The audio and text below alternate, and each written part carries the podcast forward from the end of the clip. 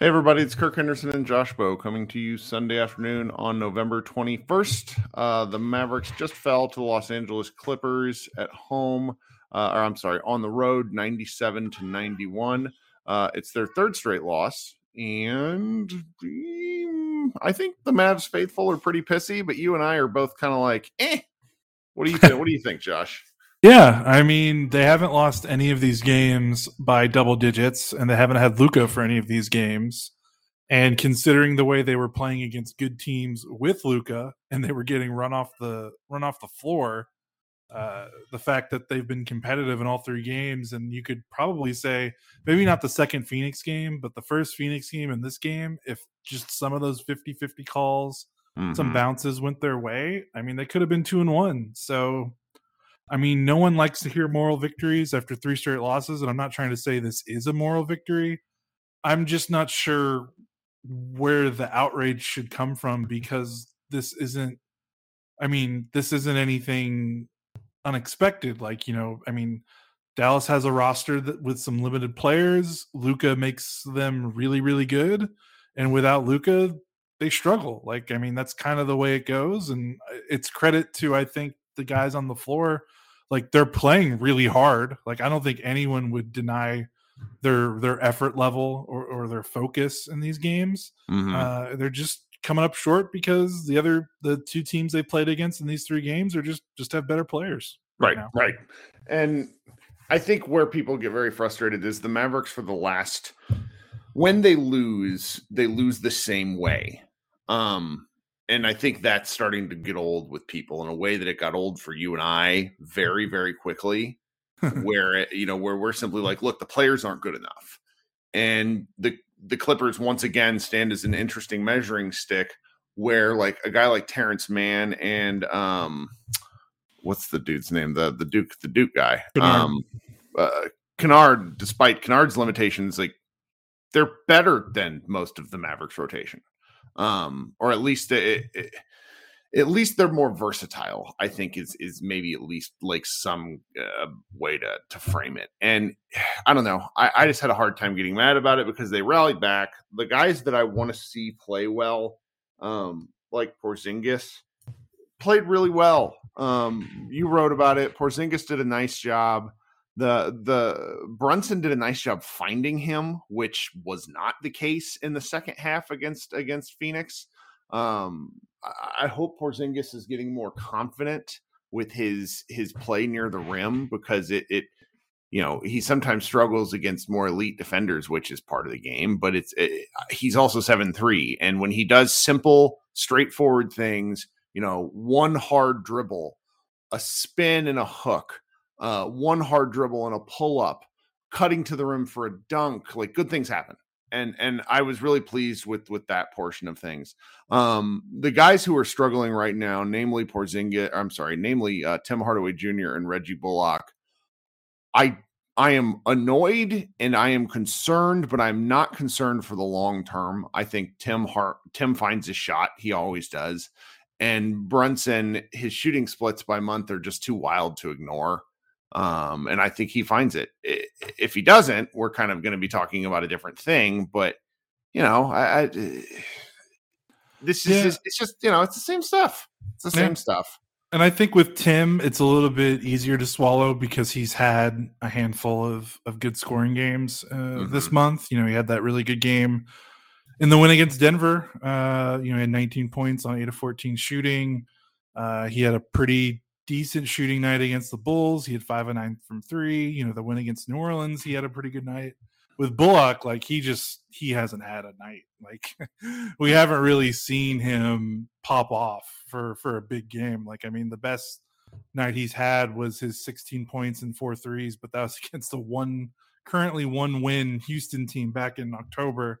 And since then, he's had some double digit scoring games, but he just, I mean, he's shooting uh 27% from 3 in November and he's at 29% for the season. Like he just he hasn't gotten it going at all. Like whereas Tim has at least had a handful of games where he's he's had it. So that's the maybe the concern with with Reggie um because like they really like I mean he scored eight total points in these three losses. Yep. Uh, and he's played a lot of minutes in those three losses. And I know he's not a scorer, but he just has to do a little bit more. Um, you know, just just has to be a little bit better. Like these Mavericks role players were really MIA in this game. You know, Porzingis and Brunson combined for 45 Yeah. and no no one else scored in double figures. Yep. Uh, so that's I mean you can't it's impossible to win to win games like that. Uh, so that's difficult. Uh, it was good to see Maxi back. He played 20 minutes. Kind of surprising. I don't know. I guess I just, maybe I haven't been following the reporting as well, but I didn't really think he was close. Like I, I hadn't heard about him practicing a lot. So the fact that he played today was kind of a surprise to me. In both ESPN games last week against the Suns, um, Mark Jackson commented on both how he and Luka looked fine. oh, okay. Um, so this must have just been kind of a preventive. I don't know. I'm, I'm glad. I'm glad he looked. He, he played. That they'll they'll need some time to figure to figure out how to work him back in. Yep. Um, uh, the energy level I think is is what's nice because you, you know three losses where they're not getting tarred and feathered is a lot easier to deal with. Um, you know, I, I think a lot of fans are going to focus on um, that that that overturned and one for Jalen Brunson to an offensive foul as something to kind of rail about. I get it. I was pissed too. It's not why they lost the game. They shot 20% from three. That's why they lost the game.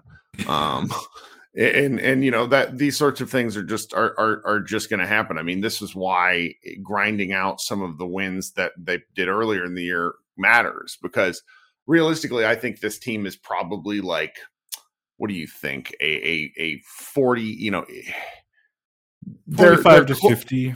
yeah, they're closer to 500 than they are an upper echelon team as they are constructed. I don't know. It's I sometimes I come in here just so fired up, but I watch that game and I'm like, okay, there's a couple of times the way the ball bounces differently, and and they're fine.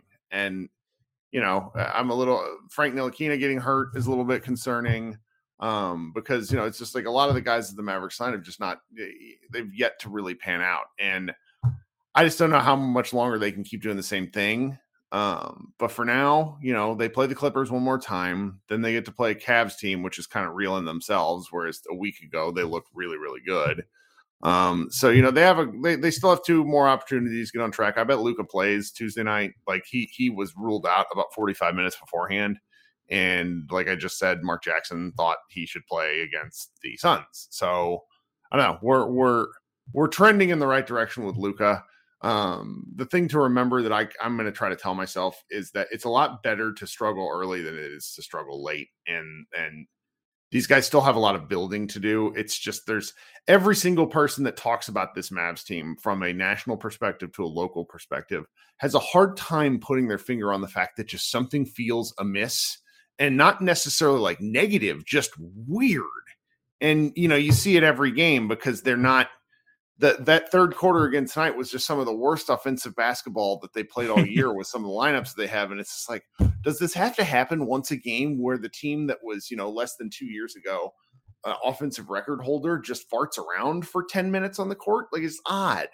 I, I, I think they'll work through it though. Yeah, I mean, if they can, I mean, if the key is can Porzingis do what he's been doing these last three games when Luka's back, Mhm. and can Luka keep fostering this? I'm not saying he can't, but just they play. I, I feel like when Luka and KP play, you know, it KP maybe drifts a little bit more to the three point line. And I feel like when Luka's out, KP's like, oh, I, I don't know. It feels like his mentality Changes I mean, if they when- can keep his Luka's out. cutting, like it, I think Luka's a little harder to read in terms of intentionality on drives, so he doesn't necessarily know where to cut as much.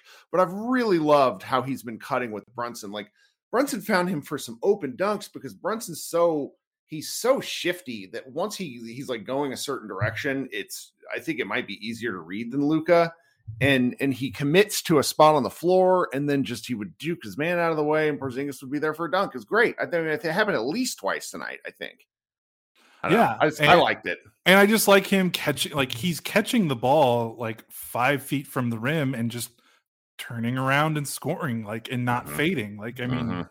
Oh yeah, yeah, yeah. like- that's a good. That's a good point. The Like- la- the balance and the sort of decla- declarative action where he's not letting the defender dictate to him what's happening. He's taking it to the defense is nice.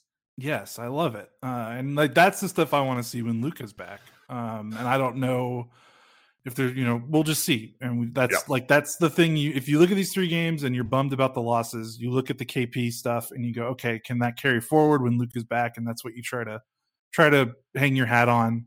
Um, I guess another thing because I know we're probably winding down with Brunson. I you know I think Brunson played really hard, and I think he played about as well as he could. And I think it goes to show his improvement as a player that in these two games he's been guarded by Mikal Bridges and Paul George for about his entire time on the floor. Uh, so that goes to show like he's how important he is to this team and what other teams you know they respect him uh, as a as a player but he was four of 12 in these three games from three. And I think it, that's probably the next step for him. Uh, is that when he is the lead dog and he's not playing off Luka, the spacing is different for him. And yeah. he did a great job creating, I think, for himself inside the arc. But the next step for him is like, hey, can he be an off the dribble three point shooter? Can he be an aggressive three point shooter? Can that be like another tool in his arsenal and not just oh yeah he can take some spot up threes you know when he's playing next to Luka? Like I think for him because he's obviously like a good like he's he can be a good shooter. Like it, it, I don't think it's a stretch to say like could he could he do this? So that's yeah. for me the next thing for him in his development. I agree.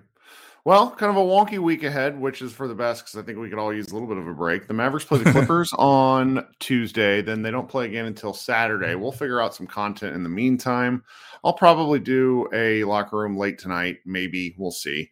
Um, and you know, I want to m- maybe try to get some one-offs this week with people. Who knows? Uh, but uh, yeah, this is you know, thanks for doing this, Josh. Appreciate it. Thanks for doing the recap too. Everybody, yeah, no check problem. it out. Um, we'll have a couple of things up. I don't know. We'll it's just that point in the year where it's like everything feels a little grindy, you know, and, and you don't want to beat the crap out of you know one-off things, but but we'll see. Uh, this has been Kirk Henderson and Josh Bowe, Mavs Moneyball After Dark. You guys have a good start to your week.